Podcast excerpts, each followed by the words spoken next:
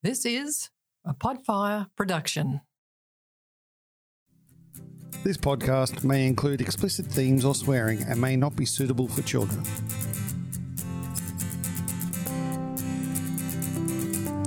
G'day, guys. Welcome to Awesome Humans. I'm your host, Brett McCallum, and we're here to bring you the biggest, brightest humans that we can off this amazing planet of ours. Today's Awesome Human is Thomas Lilly, the owner and head coach at Ground Zero W on here on the Gold Coast, also in Brisbane. Thomas is one, if not the best powerlifting coach within Australia. I actually got introduced to him through my cousin and world champion, Tara Gripton, and she's the one that told me to go and see this bloke. Having worked with many high level athletes over the years, Thomas is one of the most sought after coaches and now mentors other coaches through his coach development program. Thomas is also an established powerlifter himself, having completed since he was 18 years old. He's a lot older than that now. He's completed at state, national, and international levels multiple times and has several wins under his belt. He has a degree in health science, majoring in nutrition, and has years of experience working as a community nutritionist for the Queensland Government. For those who are into stats, check this out. We'll check whether this is real or not. Best raw lifts 320 kilos squat, 195 kilo bench press, 330 kilo deadlift. Best equipped lifts 375 kg squat, 250 kg bench press, and 350 kg deadlift. Wow. Welcome, buddy. How are you? Yeah, very good. How are you? Are those stats right? No, they're they're more than that now. They're more than that. What do we Yeah. got? How, what's, what, what are we squatting? Best raw squat is now 345. Boom. Uh, best raw bench is 200 and deadlift is 340. So only a little bit more. But How it's- was that it's more. 200 bench press? That must have been pretty satisfying. Yeah, it was nice. Because when you hit the round numbers, isn't it? That's Yeah, what makes it's it- always good. it's always good to hit those nice round numbers. And what's for the sure. difference between a raw lift and an equipped lift? So equipped powerlifting is where people wear special suits to help them lift more. Oh, is that that wetsuit uh, suit I see you in? Yeah, yeah, yeah, yeah. Yeah. My nappy is what I call it. Yeah, waddle around in this nappy thing. That's actually how powerlifting started. So raw lifting, like what? What Tara- in nappies? Yeah, Yeah. like what Tara does, raw lifting, um, only came into Australia in 2010. So it's it's still Oh, wow, still pretty new, yeah. yeah. And what? Um, so with the equipped lifts, well, what to do? is it squash your body or something, or enable your muscles to work better? How's that work? Yeah, the, the easiest um, the easiest way to picture it is uh, imagine trying to squat down to tie your shoelace wearing the tightest possible pair of jeans imaginable. Yep. Uh, it's kind of like that. And in the context of actually lifting weights, it tries to put you in the worst position possible. And if you can fight that, you create torque in the suit, and that helps you lift more. And that's how you can lift heavier. Yeah. Wow. Well, mate, this podcast is all about you. So, what I like to do is let's get back to the very beginning. And what's your first ever memory? How far back can you go? My first ever memory. Yeah, that's what I'm after. Like in life. in life. Yeah. Oh, geez. That's a very good question. Thank you very much. That's what I'm here for. Um, I can remember. Uh, I lived. I was born in New Zealand, and we lived for a short time in Sydney. Um, and I remember jumping on the bed with my sister. Uh, we shared a room, and we, we were bouncing on a on a bed, and that was in that Sydney home. So I would have been probably three years old, maybe four, That's pretty amazing. Mate, what, something like that. what you'll find during this experience today is that all these memories will start coming back and you start going back. Some good, some bad, some ugly. People laugh, people cry. But it's pretty cool to actually then go back through your life and, and see how that, uh, that all happened. But before we do that, one thing I always ask is tell me your best ever Thomas Lilly story. My best ever Thomas Lilly story. What's that, what's that go to story about you?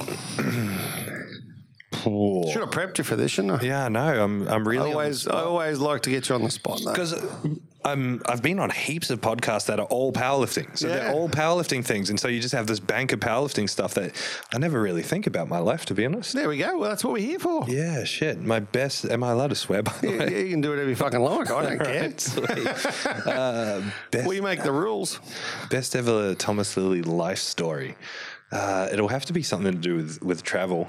Um, probably the the thing that stands out to me is kind of like a. a yeah, full on story. A, couple of years ago, I was traveling through the Middle East, um, and uh, Israel is a, a really tough place to get in and out of because all of the Middle East hates Israel. Yeah. And I had a pretty wild experience trying to get into Israel and then again uh, traveling through Lebanon after going to Israel. So when I was trying to get into Israel, you know, you walk up to like the, the baggage check to check in your baggage Yeah, yeah. and get on the flight. For this flight to Israel, all the other all the other um, thingies were open, and this one was like blocked off. So you had to walk up to this little gate, and a security guy in a, a black suit would come up to you and ask you a bunch of questions. In English or? Yeah, in English, but it turned into like a pretty full on interrogation about like where have I been? Why am I going to Israel? Why am I by myself? Who do I know in Israel? Who am I going to talk? I had to show him all these like bank transactions and conversations with people to prove like who I am and, and where I'm going and everything. And it wasn't enough. So then what happened is I was not allowed to take anything on the plane. I had to pack it all into my bags. Couldn't have carry on. Could only have my passport with me. Um, he escorted me through the entire airport. Uh, we didn't go to the plane. We got through security, went downstairs into an interrogation room. Were you shitting yourself at this stage? No, it's just a bit because I had nothing to hide, right? Yeah, so yeah, If, if you got nothing to hide, you got nothing to be scared of, right? It was just full on. So went down to this interrogation room. They I had to strip down. They scanned everything through like bomb scanners and stuff like that. Um, I had to sit by myself in a separate room while they went through all my wallet. Uh, I was allowed to have my wallet, my phone with me. They went through my wallet, my phone, checked all that sort of stuff. Um, came back upstairs. Uh, he's like, "Do you do you need anything?" I'm like, "Yeah, I'm hungry. I want a Snickers." So we went to this. Uh, went to a little stand, got, got me a Snickers. Then he took me onto the plane before it started boarding and sat me down in the back row. Um, Like a criminal. Like a criminal. So I was on the plane for about half an hour by myself, just sitting there, being watched by someone, some some staff. And then through the flight, the wacky thing was the same sort of it was a two hour flight. The same sort of five or six people got up to go to the toilet about six times. Like I kid you not. The same couple of every couple of minutes, someone was walking past and would be like, "You just went to the toilet. Why are you here again?" And lo and behold, they're just staring at me the whole time. They were So- checking on you. yeah, so the guy I stayed with in Israel, he's one of my lifters in Israel. Um, he looked after me while I was there. He's ex Secret Services in, in the Israeli military. He's like, oh, yeah, I get asked to do that job all the time. That's what they do. They sit on the planes and they're, they're told to watch suspects and just sit there and make sure they don't do anything dodgy. Wow. So that was part one. Part two was uh, in Lebanon. So after you've been to Israel, they don't you don't get your passport stamped or anything because that's a, just a death sentence Yeah. getting anywhere else in the Middle East. Um, but th- this guy in Lebanon. So what happened is I had to fly from uh, where was I going? I was going. Yeah, from Israel to Lebanon, but the only way you can do it, it's you know across the border. But you can't do that. You can't fly from Israel to Lebanon. You have to fly from Israel over Lebanon to Turkey, change planes, and then come to come to Lebanon. They don't do it direct. And uh, I told the guy, I'm like, this is an international flight and it's a 30 minute stopover. Can you check my bag all the way through? He's like, no, we don't do that to Lebanon. I'm like, so uh, I'm going to lose my bag. He's like, yep. You just lodge a baggage claim thing. As soon as you get off the plane, then get on the next flight. Okay. So had to go there and leave my bag behind. Um, I was only in Lebanon for a few days and then I was coming home. So uh, I just left my bag, bought some new clothes in Lebanon, and then uh, thought I'd go to the airport a couple of hours early on the way home. So I did that. To get my bag was probably the scariest thing I've ever done in my life. So go to the desk, hey, I'm, I'm here to pick up my bag. And they're like, oh this is your bag. Okay. It's like, here's a slip. You need to go through that door. So went through this door, went through about three security checkpoints, all these Lebanese military guys, AK 47s, like, oh, this is your bag. You have to go to security. Had to go up like through all these levels, heaps of military guys. They're all just glaring at you. Go to this guy behind this massive desk. He looks at it. He's like, huh. Uh, half signs it, go back down, go to get my bag, waiting for like an hour. Then two guys come. They've both got keys, like out of Harry Potter or something. They take me through this room. My bag is in a cage in the back of this room. They both stick in keys and unlock it to take out my bag. Then they search through the whole. Th- it's just crazy. Wow. Yeah, so that's that's probably the wildest story I have. and you got home with your bag, everything okay? yeah, yeah. So that was like by the end of that, I was pretty, you know, pretty gropable. Yeah. I went to check in for my flight, and they're like, "Oh, we've overbooked the flight. We can't get you on." I'm like, Oh, no, no, no. I, I'm the the calmest, nicest person you'll ever meet. I'm like, I don't think you understand. I'm going home tonight. so I, st- I stood my ground and I got on the plane. But um, yeah. Yeah, I got um, Wow. unscathed eventually. And do you think it's because obviously you're a big unit? Do you think it, um, it was because of what you look like, or do you think it was more along the lines of just because you're a, someone traveling to Israel? Yeah, s- single male in in my age group Yeah. is, is the first red flag. The other big red flag is I travel weird, right? So I'll have a competition. At, uh, this is why I travel so much. I'll go to world championships all over the place. Yeah. and when I do, I try and book a couple of weeks either side to see, see the world, you know. Um, and so I flew into the Middle East, then I flew out of the Middle East to Europe to two random places for comps, and then back to the Middle East. So it looked really weird that I'd Oh, okay. I'd flown to Jordan and then flown to like Hungary and then gone to I don't know Slovakia or something like that and then back to Hungary then back to it, it just looked weird. The travel plans are really odd. They're like, why would you do that? And uh, as well, I'll go to a place for like two days. Like, Yeah, I was in. Israel for two days. I was in uh, Lebanon for three days, and they're like, why would you go there and only stay there two days? Tourism. They just don't don't, don't bite get it. it. Yeah. Wow. Okay, then let's get back to you. So you were born in New Zealand. Mm-hmm. Where in New Zealand? Uh, Christchurch And how long did you live there for? uh, till I was thirteen In New Zealand. or fourteen. Yeah. But when you were in Australia, when you were two or three. Yeah, so my, my parents were missionaries. They moved to New Zealand. I, myself and my sister was born. We went back to Australia for about six months and back to New Zealand, Oh, okay. And missionaries. What's a missionary? like planting churches, Oh, okay. churchy kind of people. Churchy kind of people, happy clappers it's something like that. And did you? Um, so you got brought up in a religious home? Very religious, yeah. Uh, are you still religious now? No, no, I've gone away from it. Did you? How old were you when you went away from it? Uh, probably 24 or 25, something like that. Any particular reason?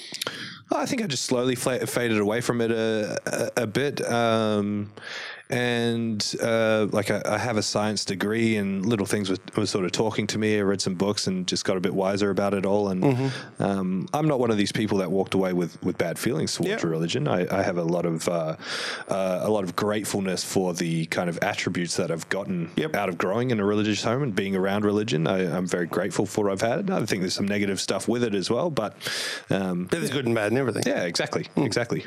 So uh, schools, and if you were sort of traveling around a bit, did you were you at one school, or did you go when you first sort of started down primary school? Where where was your first school?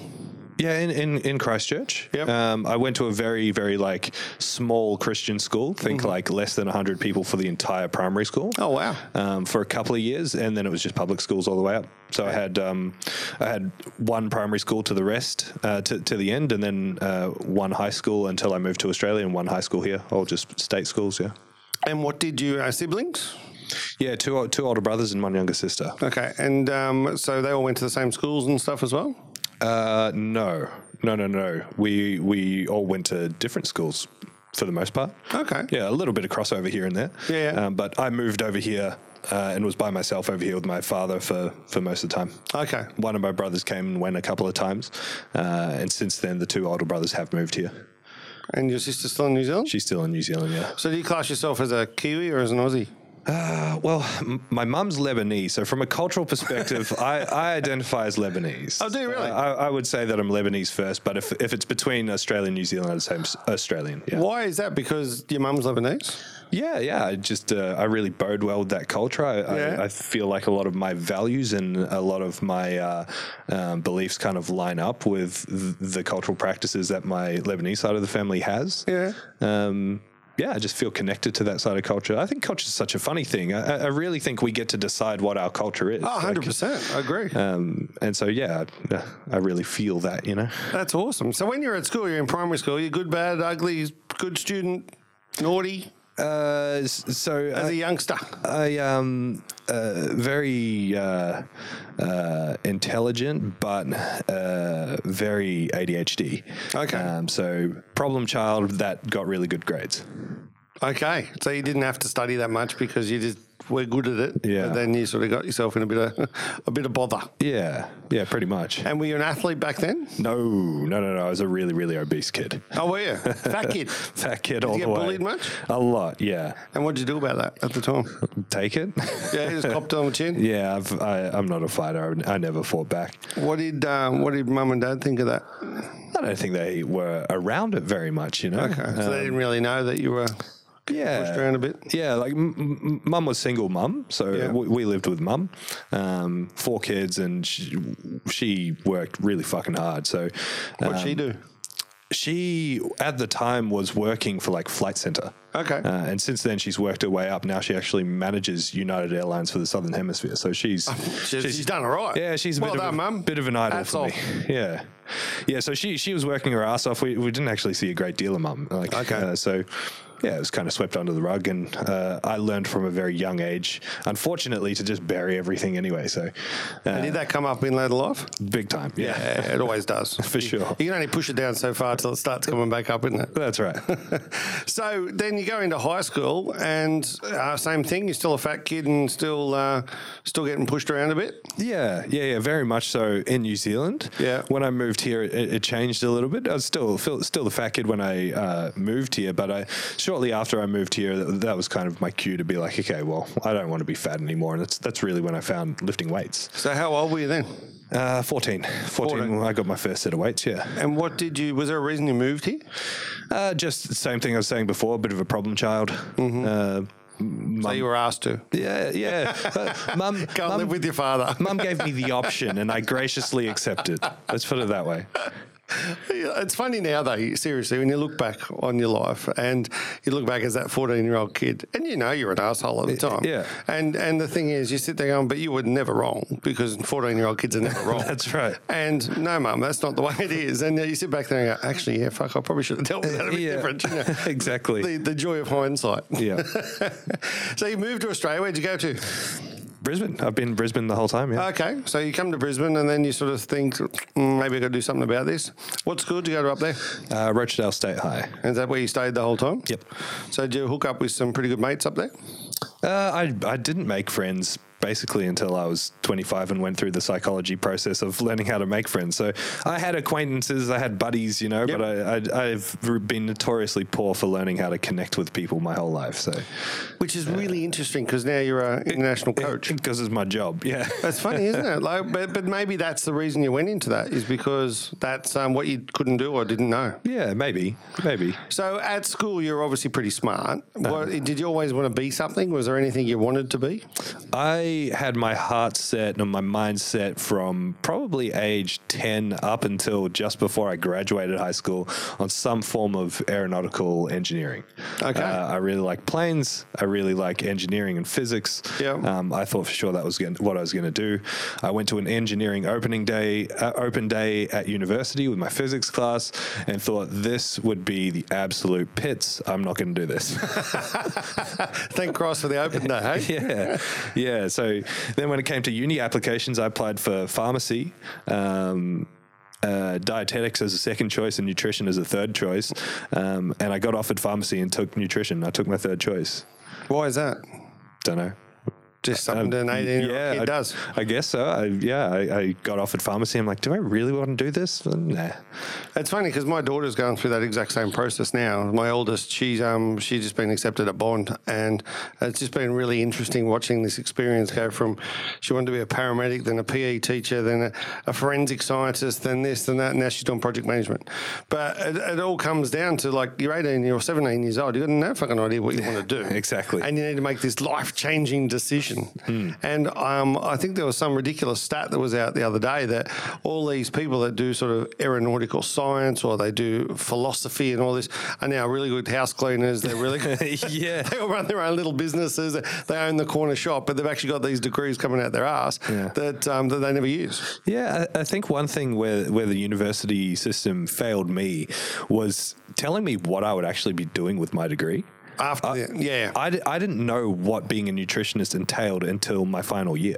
I, I, I didn't know what the job was. I was just like, I like food. I like science. Let's do both of them. Um, and it, so post university, I sat on uh, what's called the cul- curriculum advisory panel. So Yeah. we just, uh, I guess, as a student or post student. I was yeah a post student who had worked in the industry. Yeah. Um, so uh, just putting input into how the how the curriculum should go and all, all the implications of it. And it's one thing I brought up all the time. I'm like, we've got you know close to ten thousand students a year graduating with some form of nutrition degree. In Queensland government, there are about 14 jobs available. Uh, four, sorry, 14 positions, not 14 jobs available. 14, 14 positions. positions for Yeah. 10,000. Yeah, one- once uh, 10,000 nationwide, Yeah, you know, but you, you get the, the picture. But even the, if the you stats are 1,000 to 14, it's like, wow. Yeah, it's wild.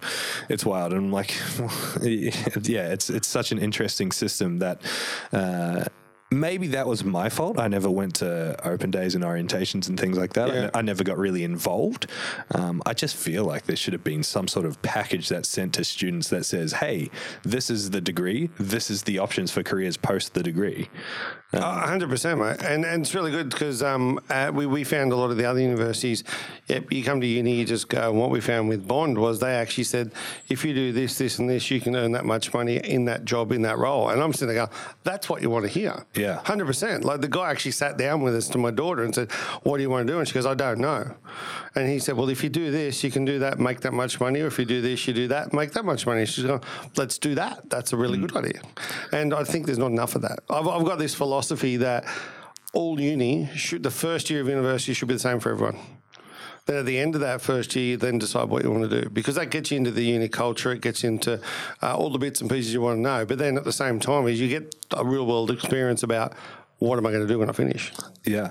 Do, do you think that it should even be as part of uni, or should that be earlier? Should that Should be, be earlier. the Should last year of high school? 100%. So I think in the US they call it, um, oh shit, don't know. So the level below between high school and junior college or junior whatever. college or whatever it's called. I think it's a great idea, and and the fact that and everyone should have to do it. Either that or put them in the army for a year. One of the two. At least they can learn some life skills. Yeah. okay, so you're, you're 18 years old. You're going to university. You started picking up some weights at 14. Mm-hmm. And what did you decide at 14? Oh, actually, I quite like that. Or how'd that work? Yeah, yeah. So at the same time, I was competing in uh, freestyle BMX. So that that's that's my So that was a sport that you were playing in. that's my that's my first and, and main love sport. Uh, BMX? including right now. Like Really? I like BMX more than powerlifting. Don't tell all the powerlifters that. Yeah, don't, yeah, okay. Let's, we'll scrub that bit. Yeah, That's but yeah, that, that, that's that's my so BMX is the passion. yes. So Why? I don't know. It, it was it was my passion before I found lifting weights, and Is it because you're on your own? Is it because it's a solo man sport and you're a I- solo man? I think so, and Yeah. I, I mean, I think that's why I love powerlifting so much as well. There's a there's a lot of um, like we always make the comment in our gym and in in the community of powerlifting in general that powerlifting is a team sport, despite it being an individual pursuit. Uh-huh. Um, uh, but uh, you know, even it being a team sport, uh, from Still on you. exactly, there's there's a, a huge degree of intrinsic drive and motivation required, um, and I love that. So when did you get your first BMX? Uh, when I was maybe twelve, Yeah. So I was in New Zealand. yes, And did you think straight away, actually, I could compete in this? No, no, were just cruising around the pretty much, yeah. And then you come out here to Australia, and then did you start competing? Not straight away. No, I, I rode for a couple of years, and then there, there were local comps around, and it was like, "Fuck yeah, I can I can jump in this," um, and I got pretty good. Uh, I, I came off and, and bashed my head up pretty bad, and ended up in an emergency room in my first or second year of uni, and sort of decided, well, you know, even if I'm at the top, similar to powerlifting, the likelihood of making a career out of this is next to none. Yeah. is it worth? not much money in ki- BMX. Is it worth killing myself? No. But uh, so you still ride now? Oh, not really. One, once a year, riding a bike at 118 kilos versus 80 kilos is very, very different. It's a bigger bike. Yeah. So during this time though, so at 14 you start lifting weights, you're riding you're riding your pushy. Are Mm. you going to the gym or are you just doing shit at home? No, so I, I joined a gym when I was 15. Okay. Um, so I, we had a set of, of weights at home, and I, I played with that for a yeah a year or two, basically until I was old enough to be allowed to join the gym. Um, joined the gym and yeah started started going there. I really wanted to do bodybuilding. I didn't know what powerlifting was at the stage. Um, built all my bodybuilding stuff around the big three lifts that are in powerlifting anyway. Um, I wanted to do uh, Olympic weightlifting. Okay. Um, but accessibility was was tough back then. That would have been like 2005 or something. There was one club which was half an hour away and cost 300 bucks a month. So, a my dad couldn't get me there on time because it was straight after school and he was working, and b we couldn't afford it anyway. So um, that went out the window. Then a, a strongman comp came up and I registered for that, but I, my registration got knocked back. I was too late, and on the same date was a powerlifting comp, so I did that and got stuck in it. so one comp and you were done. That's right. So, what's the difference for people that don't know between strongman and powerlifting? The str- strongman's the one you see on TV where the guys are hugging big rocks and putting logs over their heads and uh, pulling trucks and, and doing all, all those various implements. Powerlifting is just squat, bench, press, deadlift. So, it's the three movements Three movements, yeah. that are all very similar, surprisingly. Yes. and it's, uh, I find it really interesting because um, obviously we met when I brought my daughter up and, and we started doing some lifting and stuff. And I just found it amazing at the different way that and how technical this this whole piece is. And I think it's um, it's it's really interesting that you've gone. In, oh, I'm not doing that. I'm going to do that one. Were you really technical back then as well? Like when you were doing, so when you were younger, before you learnt all the moves and stuff, and when you did this first comp, was it something that you thought, oh wow, or you were just saying that's heavy, I can lift it? Pretty much, yeah, yeah. I, I, think in general, the, the reason why I've been become good at this is not anything to do with lifting because I don't have a degree in human movement. I don't I don't have a certificate three and four in f- fucking personal training. I don't have anything to do with uh, lifting weights or anything like that. I'm just good at solving puzzles. Okay. uh, and so I just see So hum- scientific to yeah, you. yeah, I just see human movement as a puzzle that needs solving. Um, That's a pretty cool way to look at it. makes it really easy uh, because like how we approach technique like what we did to you that's that's what people pay me thousands thousands of dollars to learn in that coach development system right it's a it's a it's a unique system that's been really really uh, uh, taken a really long time to develop, really, really well thought out. Uh, that's been packaged in a way that I can use it to teach you, or I can use it to teach the best powerlifter in the world. It, Yeah. it doesn't it doesn't make a difference. Why? Because you've got a shoulder, they've got a shoulder. You've got a hip, they've got a hip. They're doing a squat, you're doing a squat. We're all doing the same thing. We're all built the same way, despite us being different shapes and sizes and having different movement things. If we can look at it like that, solving the puzzle backwards becomes really easy. Because the hinge still works the same way. Yeah, exactly. May not be as, as low or as creaky, but it still works the same way. So at the age of 25, what what was the moment that made you feel, actually, I need to get some help? What, what was the, the thing that took you on your journey of dis- self discovery? Let's call it that. Yeah, I, I think uh, besides just general maturity and a little bit more life experience with travel and things like that, uh, I got married very early. I was married when I was 21. Um, and in 2014, where I would have been 25, uh, we split up for a short while. Okay. Um, and that kind of opened up my eyes into, I guess, the implications of the dogma around religious belief. Um, ver- Was your wife religious? Yes, we Okay. we were, that's how we met. We met in the church. Okay.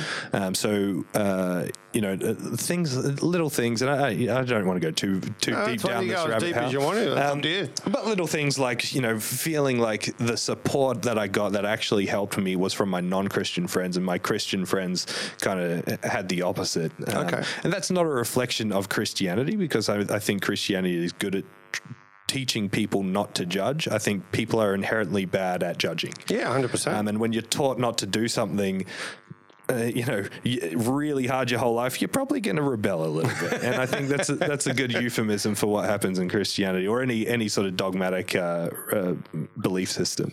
No, of course. And so at 25, you've you've got you, you've seen the right people. You got let's call it. You got yourself better, and you've also moved on. I think I, I, I, would probably say no. I would say that um, it started the process. Started the and how the long process.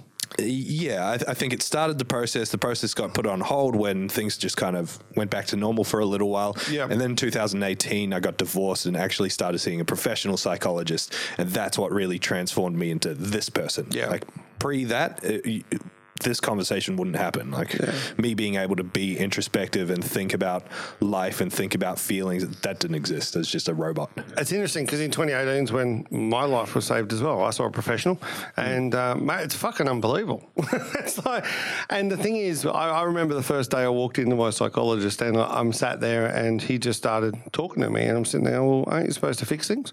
aren't you supposed to like ask questions or something? Wasn't like that at all. It was completely opposite of what I always thought that it would be like going to see a professional. Yeah. And he changed my life. I, I do a, a podcast with him. He's an absolute legend of a bloke. But the thing is, it's um, not what I expected, but had longer lasting um, benefits than I would ever ever have expected. It's uh, it's pretty amazing when you actually see the right people, and this is where people need to talk more about this shit, and this is where people need to actually get help if you need help. Don't like I'm sitting opposite you as a massive human being, sitting there proud that you've seen a psychologist and got your head fucking read. Like it's, that's awesome. Hmm. Yeah. And the fact is that people like us need to tell people it's okay to be not okay. Go and get some help. For sure, I, I think the the hard thing is, is like, and you would have been there. I was there when I when I went as well. We went too late. Yeah, we were 100%. probably aware that we needed to do 10 years something. earlier would have been good. exactly. So we go too late, and then we have this like life changing experience, which I explain to other people as like. If you go and see someone, think of it less that, that you have a problem that you're trying to solve. Think of it more as like this is now a huge learning experience. You're going to learn how your brain works, how your emotions and feelings work, how you connect with other people.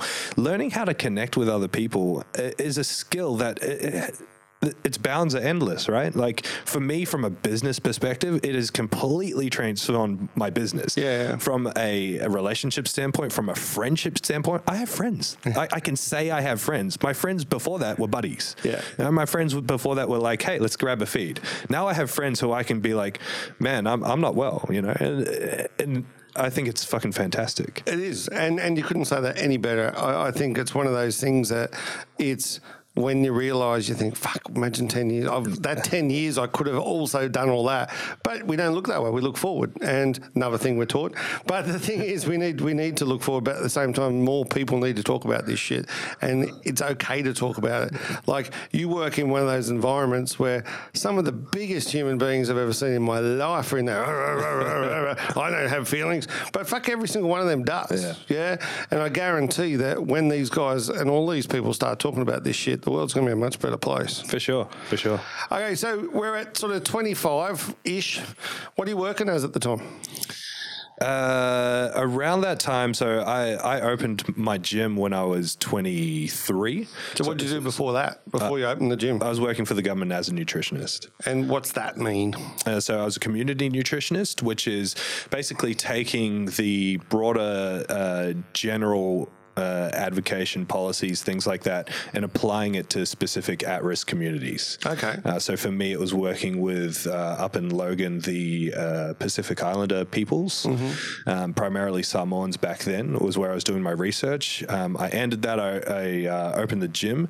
Then at 25, I've, I'd actually taken a contract with the government again. So I was doing research in the mornings and then uh, running the gym in the afternoon. And what was the gym called back then? PTC Gold Coast? PTC. Yeah. What PTC stand for? Performance Training Center. So it's actually a, a chain or a family of gyms. It's not a franchise per se, but it's a, a shared name across. Uh, at, at one time, there was like 14 or 15. Most of us have branched off and just done our own thing because we've created our own identity and, and wanted to, you know, have that reflected. Um, so yeah, 25 I was working for the government again uh, on research programs with um, uh, with the Pacific, Pacific Islanders. So we got a couple of publications out of that, which, which was really cool. Um, and running the gym in, in the afternoons. That And, and that's powerlifting gyms. yes, When did you realise that you were a good powerlifting coach? Oh, probably around that time. Around that time is when I became flavor of the month. Okay. So, so I don't. What do you mean by that? everyone was like, oh, get coached by Tom Bro Seven. That's my Instagram name. Um, everyone was like, get coached by this guy.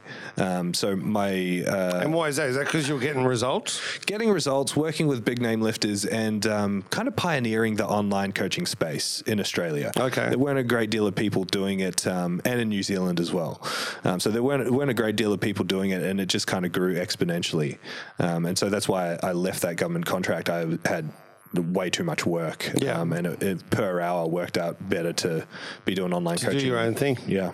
And when you say online coaching, do you do you create a program, or are you actually like skyping these people directly, or what are you doing there? all of it. So the, where where my coaching shines and, and why I've kind of uh, you know uh, climbed the ranks as a coach is because of the the technicality of it all. So people are sending videos and getting very very um, in depth technical feedback, and the art of doing that is you know how do you take words and get the person on the other end to turn it into action? Yeah. There's, there's a lot of skill in in, uh, in creating a language that anyone can understand, um, and so uh, yeah, that's that's why I believe that grew so fast and so uh, well back then. And what brand was that under then? Was that still PTC, or was that you? No, no, no. So, th- and that that was a big motivation for me leaving the PTC name Mm-hmm. is because it became less about like uh, you know, a local PTC Gold Coast, and more like, how do my people in New Zealand, the UK, Israel, how do they represent me if they're representing some random gym on the Gold Coast? Yeah.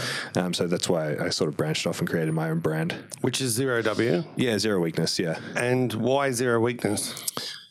Honestly, it sounded cool. Love the thought that's got into that. Yeah. Yeah. Did you come up with that, or someone um, sort of mentioned it? And you went, yeah, cool, let's do that. No, like it was literally. I need a new name for a brand. Uh, I kind of like the word zero. How can I play on words? I'll add a W to the end, so zero. That's like you don't say this zero W, you just say zero. Zero, sorry. Um, and I'll- no, I'll no, no, that's that okay. Um, and I was like, okay, weakness zero. Weak, eh, yeah, that'll do. That legit. That's that how it happened. Yeah. And that's the way all good brands are done. Yeah, Seriously. I think um, at the time I was talking to someone uh, who had a, a pretty pretty popular uh, supplement um, chain uh, on the Gold Coast, and uh, he was like, when you when it comes to brands and when it comes to colors and stuff, do stuff that you, you're not too emotionally attached to. So if you ever have to sell or if you ever have to you know make a hard decision, the emotions removed from it. While I don't necessarily agree with that, uh, that was part of the motivation of like just pick something and go with it. Yeah. Okay. So then you opened your zero gym on the Gold Coast Mm-hmm. or Brisbane first? No, so it was just a rebrand. So I already had the gym. Oh, okay. Uh, Did like- you have the Brisbane one as well? No, no, no. Brisbane was this year. Okay. That's awesome. Congratulations. Yeah, thank you, thank you. And what's the what's the plan for that? Are we going more? Yeah, well, I mean, the plan was n- to never have a second gym. I've been saying for years, gym businesses are dumb, and um, you know, online coaching is where it's at. And then I found myself opening a second one. Now I've got plans for a third one. So, um, Well, this- two's dumb, three's good. Uh, yeah, at, at this stage, the third one's going to be it. But I said that when I when the second one came along, so who knows? Oh, mate, you just keep rolling with the punches. Yeah, so that's all about. For me, the big focus is the coach development system uh, in the process of becoming an RTO, so we can legitimize this thing. Yep. Um, um, uh, it's one thing that I feel very strongly and passionately about, um, especially in the context of powerlifting, because powerlifting is such a no-name, you know, off to the side sport that gets no attention, and so when it comes to education around, uh, you know, developing good coaches and good coaching practices, nothing exists. Um, or Which very- is sad, really, because like um, obviously I'm gonna I'm gonna mention Tara, who's Yeah, for the sure. Mm. world champion. Like we got world champion athletes, Australian world champion athletes that stand on the podium in first place. No one knows about it. yeah, That's atrocious. yeah, yeah, yeah. We need to uh, we need to sort of wave the flag a lot more, I think, Mm. in that space. So you're going to now move, or obviously you've moved into coach, train the trainer, let's Mm-hmm. call it that. And what do they get out of it? So they get accreditation in your system, and then is that for them to open gyms, or is that for them to coach powerlifters or become powerlifters? What's what's sort of the aim of that? Yeah, it's it's really um, you know born of selling my system. Like what's what's the system that's gotten me the success as, as a coach? Like um, zero zero has some pretty big accolades when it comes to the kind of people that we've coached behind it, um, and there's there's value in the system that that I've created. So it's more about like creating better coaching businesses for people by providing them with a tangible system that's going to create cons- consistent outcomes for them. Whether that means they open a gym, whether that means they focus on online coaching, whether that means they just educate themselves as a lifter, kind of applies to all of that. But um, ultimately, I would like to have a certification, um, and then from a business perspective, it would make a great deal of sense to have an insurance company that you know insures coaches as well, because 100%. insurance in the PT world is a fucking nightmare. Yeah, yeah, agree. And the, the fact that people can go out on the weekend and become a PT, and then on Monday they're training people in the park scares the shit out of me. Yeah. So if they're not trained by professionals, then uh, that's something that uh, that needs to be looked at as well. Yeah, for sure. I mean, that's a big part of the motivation. My, my course uh, runs over a year. Yep. It's, it's a year long enterprise. So um, you, you, if I could fast track it and do it in a week intensive, you know, but the. You're going to take out the bits that your brain's like, oh, this really sticks with me if you Yeah. do it that quick. It doesn't give you time to absorb and practice and, um, you know, uh, really transform the way you do things. So I'd prefer to do it drip fed in and slower so people can really like uh, take this system and run with it. So if I walked up to you in the street or met you at a networking event and said, "What do you do?" What do you do? I don't know, be a dickhead. What, what's your job? Yeah, I, I, I still pretty much identify with just coach. Tell you're a coach. Just just generic coach. Just coach. I, I, I coach big men to lift and women to lift uh, lift heavy things. Yeah, pretty much. What um what's the aim for you from a lifting point of view? Are you still lifting competitively? Yeah, so uh, I'm preparing for a competition in five weeks. Uh, I'm back in the equipment, so I've only done two equipped comps. This will be my 3rd Um, I've had several surgeries on my hips, so I've had a lot of problems in the last couple of years dealing with this, and the, the equip seems to be helping a little bit. So uh, I've got some numbers in mind for this equipped comp, and then yeah, just uh, uh, training's like brushing my teeth to me. I, I'm always going to be doing it to some degree, and um, as long as I'm doing it, my my goal is to be stronger. Yeah. Um, I have a, a real love for it. I really want to be as good as I can be. Um, but in terms of like a really competitive fire, uh, I don't really possess that. Have you ever? I don't know. I don't think I have. Yeah. Um, I think uh, I think it's a really good thing to have. I don't think you need to be successful with it. I think it, it probably is in there, but I. Uh, maybe I'm too humble or modest to admit it's in there. I, I really don't know. Do you train your or coach your athletes to have it? Uh, I wouldn't say so. No, I, I would say it's far more a case of identifying uh, what their what their intrinsic motivation is and, and learning to speak to that. Um, otherwise, you run the risk of of coaching some someone into a mindset that, that doesn't bode well with them. And that's the thing. Everyone's different, aren't they? Yeah, and th- this sport is a marathon. It's not a sprint. Like it, we can't just go for hard for a year and expect you to be the best. It's about laying foundations over years and years and years and years, and sustainability is is really important. And because you just do, that sounds really bad, but because you just do the three movements, does that mean that more injuries or less injuries happen? Then what? So, for instance, if I'm in the gym and I'm doing a full body workout, let's call it that, compared to the three lifts that that um, you guys do, um, because you're moving that same muscle all the time, is that good or bad for you? No, no, no. You're 100 percent right. If we just did the three lifts, Yeah. that would become problematic over time. But we don't. That's not how we train. Uh, you know, powerlifting training should be, I believe, should be very general most of the time. Yep. Very specific the closer we get to a comp. Okay. Yeah. So it's more that whole body thing, and then when you're getting closer, you're sort of leaning into that comp and getting ready for that. For sure. We, it's it's periodization, just like any other sport has. So a few things I like to always wrap up. Oh, actually, your podcast. Tell me about your podcast. You're also uh, part of the podcast planet now. yeah, yeah. We're, we're, I, I run a podcast called Peak Speak with my friend John Sheridan in, in Canberra. It's just powerlifting podcast. Um, we recorded our 98th episode on uh, on Saturday. So Congratulations. we're getting close to 100 now. Um, Peak Speak. Yeah. And was that out on all of the uh, different platforms? yeah, yeah. You'll find if you search Peak Speak, it'll come up on everything. And what do you do on that? Do you just talk about powerlifting? Do you interview people? Yeah, all of the above. But it's very powerlifting centric. So all, all the guests are around powerlifting, and all our chats are around powerlifting. Yeah. Awesome.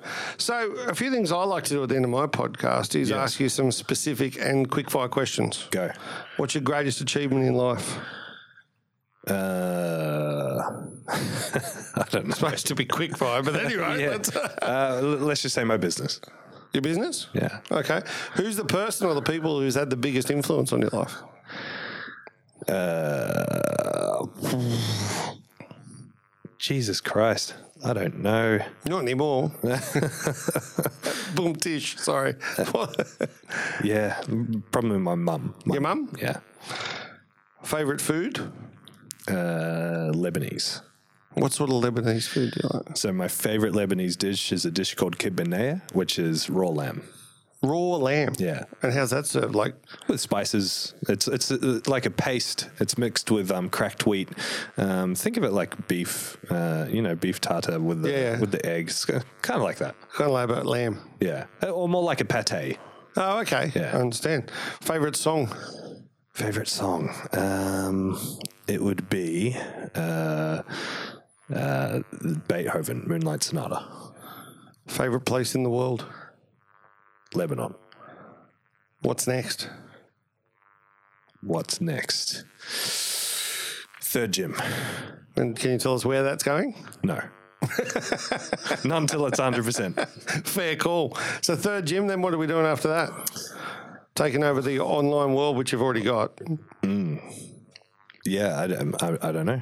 Play it as it comes. I'm not a planner. Maybe that's a bad thing from an entrepreneurial or business perspective, but If it works for you, it works for you. yeah, it's worked so far. How do people contact you?